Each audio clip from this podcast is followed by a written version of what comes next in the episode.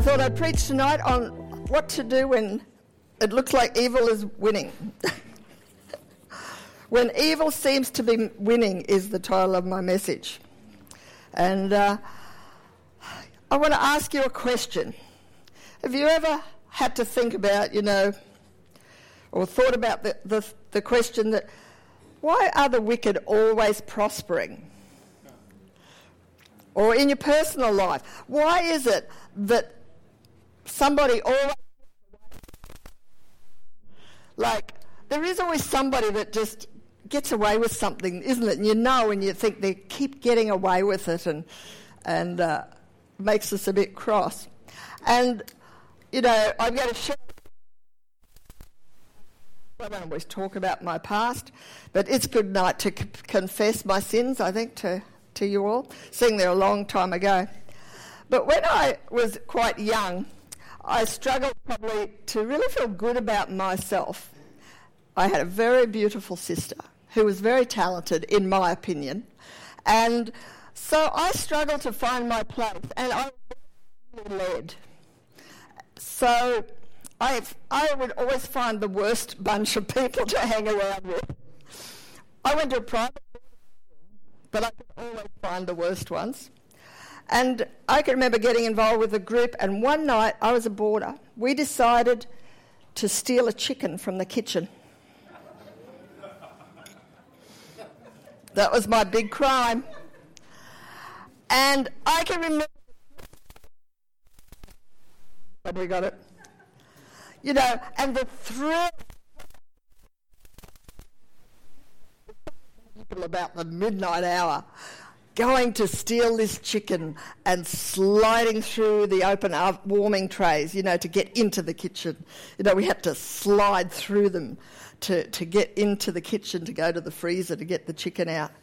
Oh, dearie me. And then getting back to our room and then eating it. And, uh, you know, that was pretty exciting, I thought. But, you know, I felt quite guilty. I, I could never really enjoy my sin because there was this conscience that kept talking to me. And then when I, my boarding school, who was a, who I went to a party with in Brisbane, introduced me to a whole bunch of bad friends, and because I wanted to feel accepted and loved, I can remember stealing a book out of Myers one day and walking out and just tucking that book under my arm and sneaking out with this book. But when I got out,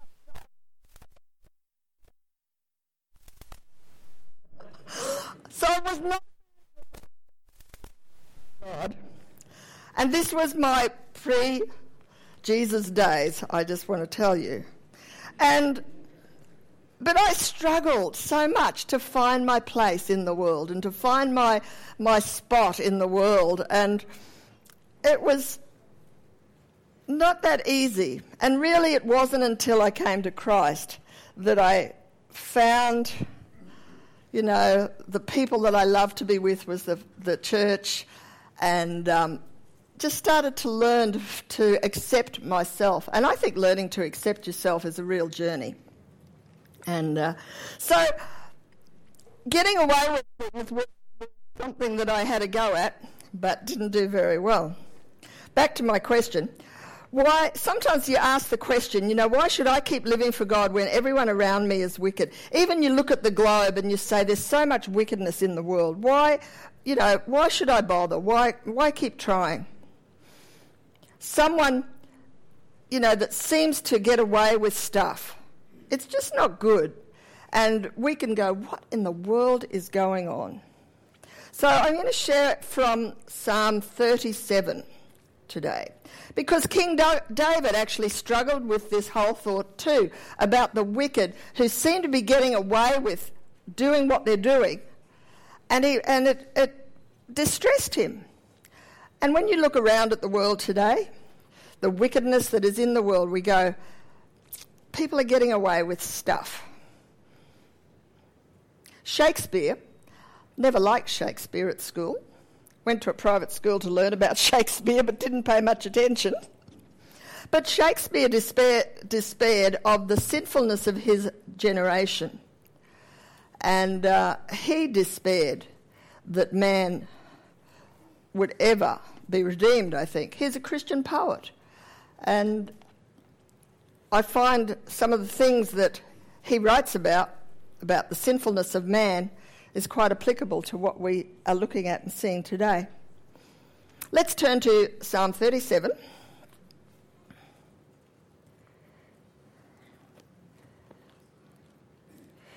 And verse 1.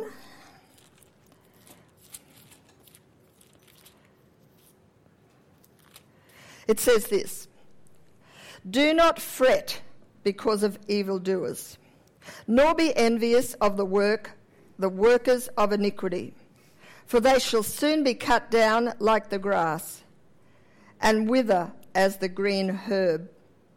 Trust in the Lord and do good. Dwell in the land and feed on his faithfulness. Delight yourself also in the Lord, and he shall give you the desires of your heart. Commit your way to the Lord. Trust also in him, and he shall bring it to pass. He shall bring forth your righteousness as the light, and your justice as the noonday. Rest in the Lord and wait patiently for him, and do not fret because of him who prospers in his way. When evil seems to be winning, we are to trust in the Lord. If you take away nothing else, take away that seems to be winning, God encourages us to trust him.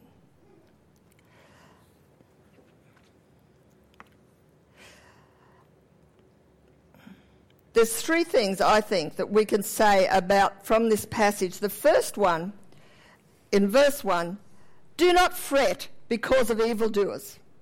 Don't fret. Fret's an interesting word. It means to gnaw at you, or to burn, or to be heated, to something gets agitated. In the, in the term of um, animals, it means, um, if you're thinking of animals, it talks about it like um, to consume or to devour. So, fretting about something consumes your time and your energy. It takes all of your attention. It just keeps your mind focused and it gnaws away and it drains the very life from you. It just, it just takes, you know, we can look at the state of what's happening in our government or we can look at the state of what's happening with COVID and we could fret about it. But he says, don't fret. Do not fret. Tell me, what are you going to do? Do not fret. That's pretty simple, isn't it? He gives us some instructions. These are practical things to do. He says, Do not fret. The second thing he said, There is a promise. Is there a promise here to be claimed? Let's look at verse 2. It says, For they shall soon be cut down like the grass and wither like the herb. There you go. God will the wicked. They actually have an end. And you know, King David, he actually said in Psalm 74, verse 3 to 8, he said, Lift up your feet to the perpetual desolation. The everything in the sanctuary. Your enemies roar of your meeting place, and they have set fire. I mean, we're actually seeing this happen today in America. Catholic churches are being burned. The church across from, uh, from the White House was burned. It actually is happening today. And he says, they have an end. I actually like verse um, 35. I have seen the wicked in great power and spreading himself like a native green tree. Yet he passed away, and behold, he was no more. How good is that? You know, God. I've seen the wicked spreading themselves, working hard to bring destruction and to pull down and dismantle systems, but he says, in a moment, they shall be like nothing and they shall be brought down to nothing. I love praying that. I love telling the devil, I say, God says you are as a non existent thing. and especially in this day and age when the enemy is literally roaring across the world and shouting his plans and his, his um, things, God says that they have an end. As I was um, preparing to um, this message, I'd done up some notes on um, who the wicked are. Because, I've, you know, one day I, I thought, well, who are the wicked? Isn't it interesting you think, those wicked people? I was a very wicked girl because I stole a chicken. You know, so who are the wicked? Like, we, we, we, it's a good question, don't you think? Have you ever asked yourself, well, who are the wicked? Okay, this message is not for you. I'm just going to go home. okay. This is from a strong concordance study that I did. They can be people who are mindless. God calls them wicked. Isn't that just awful? You think, oh my gosh, just someone. We think that they're really awful people, you know, who lack restraint and who are lewd you know, L E W D. Irreverent with their mouth or vile, or morally foolish, they wilt and fall away. Sometimes the wicked can be people who simply make you feel like you're the one that's doing the wrong thing. Have you ever talked to people like that? Why am I the one that's feeling like I've done the wrong thing here? Have you ever had that?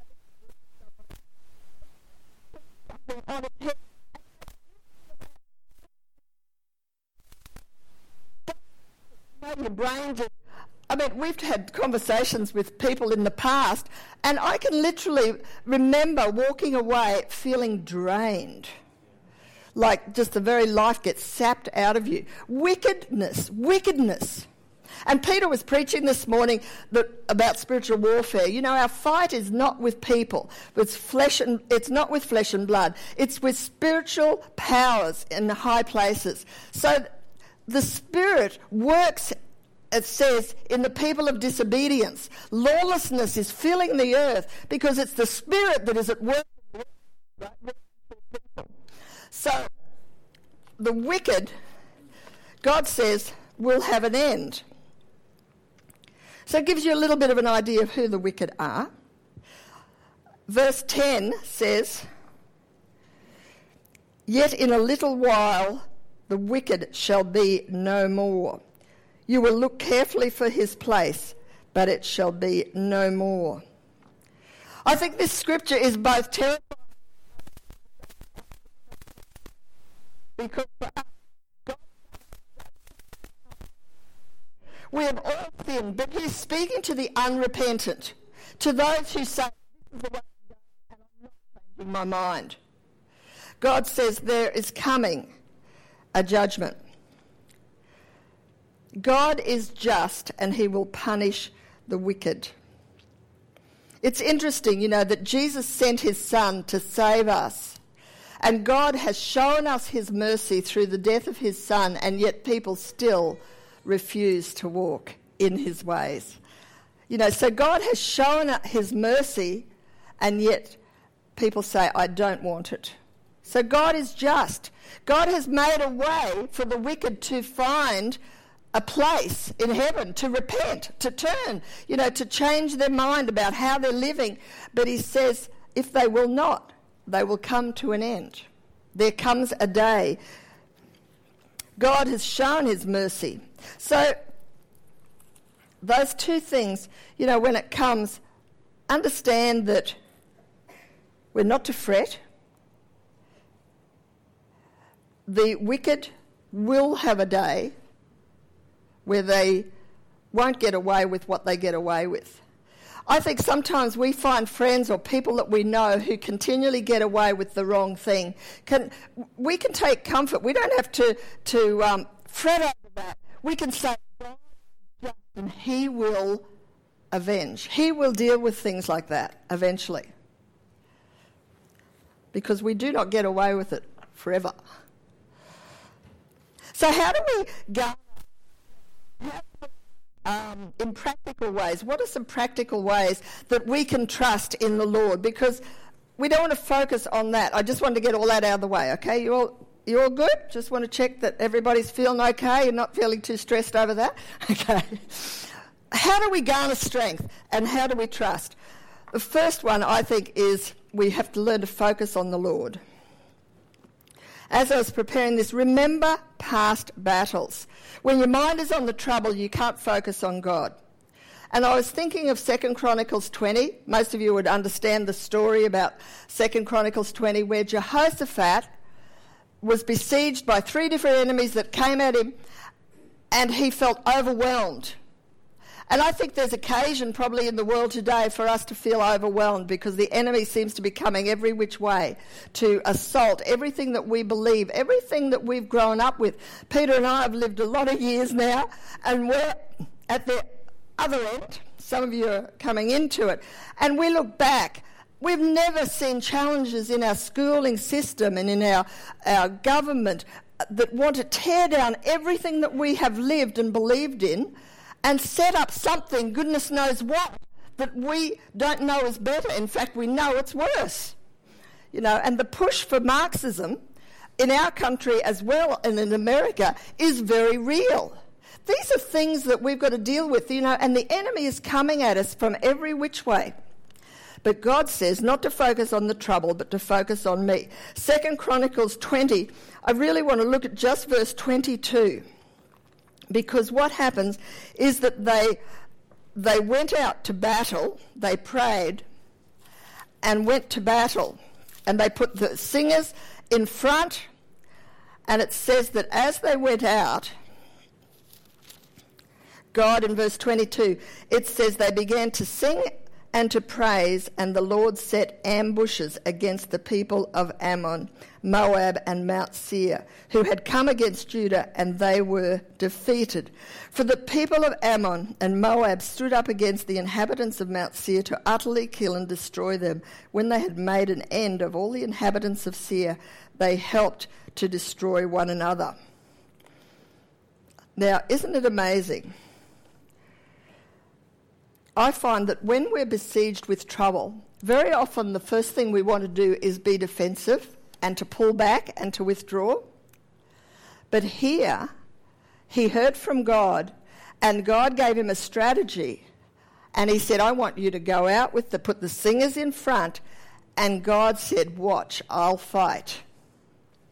And he says, I will set ambushments against your enemies. You know what I think today? I think God's going to set a few ambushments about. I think the enemy strategizes. A lot of this stuff that's been going on that we're now seeing the fruition of in our schools and things like that. I sit here and I think, God, what are you up to? What ambushments are you setting up for your people to bring deliverance? You know, God promises when we look at past, when we look at that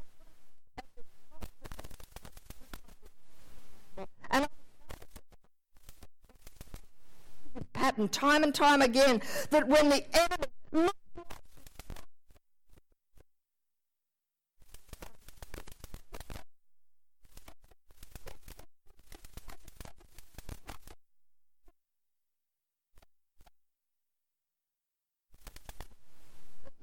It's called miracle. You see, God is a God of miracles. And he says, I want you, when you feeling that the evil God says, if you press in and pray and seek my face, Peter said it this morning. He showed it that Jacob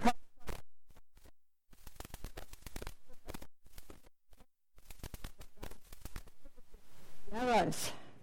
And he took us to Revelation chapter 6, and he says, The our prayers are the church. And Jesus is the bow, and he said, Your bow will stand. You see, God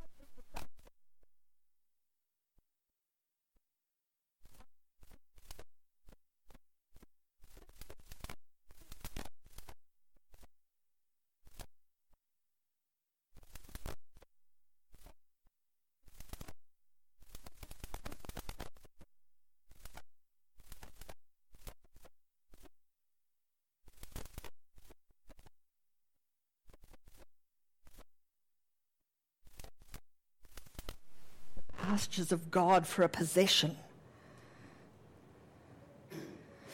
And they stand there and they scorn the people of God. And God says, I have a people in my quiver. And I'm going to pull them out. And I'm going to set them in my bow. And they're going to pray and as I release the prayers of the saints into the earth, he said, I will bring deliverance. Come on, we've got to believe.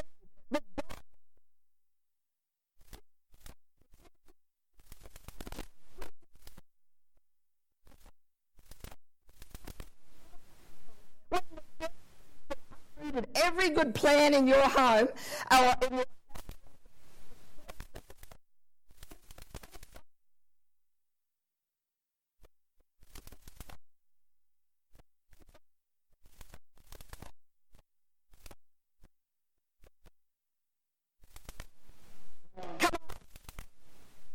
I don't want to work up a sweat for nothing. Come on. so first,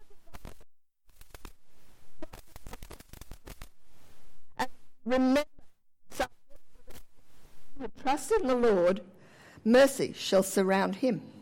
When you start to trust, when you say, I'm going to go out, you know, don't cower because of COVID 19. Just get bold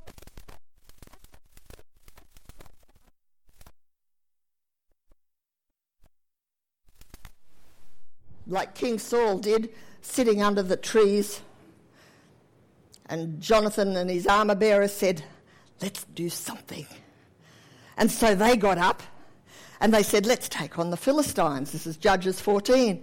And off they go. And all of a sudden he said, If God's for us, he can win by many or a few. Let's go into the Philistines. And they started, sl- when he went to slay the Philistines, God said, an earthquake.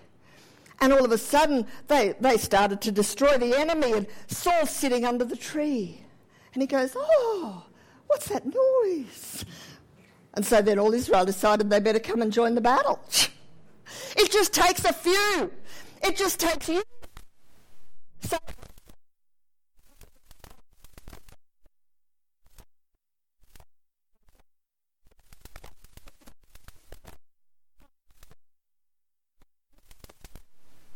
for you. Enlargement and increase in your work, in your home, in your family, for things to be better and bigger. And I don't care what the economy says, my God will bless his people. God is just. Psalm 73, verse 15, King David said this Behold, these are ungodly who are always at ease. They increase in riches. And when I thought how to understand this, it was too painful for me until I went into the sanctuary of God. And then I understood their end. We can have pity on those who want to doggedly choose their own way and not the way of God. Because God says they have an end, and it's not a good one. So, what are some of the attributes we could focus on when w- wickedness seems to be winning, when people seem to be getting away with stuff? One of the names of God is this El Elyon, the Most High God. He is the first cause of everything, the possessor of heaven and earth, the everlasting God, the great God, the merciful God, the faithful God, mighty God, truth, justice, and perfection. See that word? Justice. He's a God who will bring justice to everything that is not right. We can trust him because he is just. It tells us in Luke 18, verse 8, that nevertheless I will avenge them speedily. You know, the unjust, the woman who goes to the unjust judge and can't get what she wants and keeps going and keeps going. God says, How much more will I avenge my own elect because they come to me day and night asking for me? If we will just do it, God is just, He will help. And the third point as I close is this Remember, don't drop the baton. Let me go back to Psalm 37. He says, Trust in the Lord and do good, dwell in the land and feed on his faithfulness. Or cultivate faithfulness. So when things look like everything's going down the toilet, when things look like the absolutely enemy is winning and beating us, when it looks like we're not going to win, he said, cultivate faithfulness. Do you know, I find in the church, as, I, as I've served for more than 40 years, that the very thing that God says to do is often the very hardest thing to do when you feel that you're just losing. Because what you want to do is just quit and give up and you say, I've had enough. It's too hard. I can't keep going. And yet, it could be that.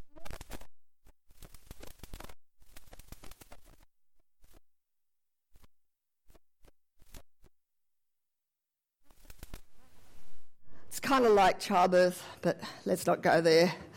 Right before that child.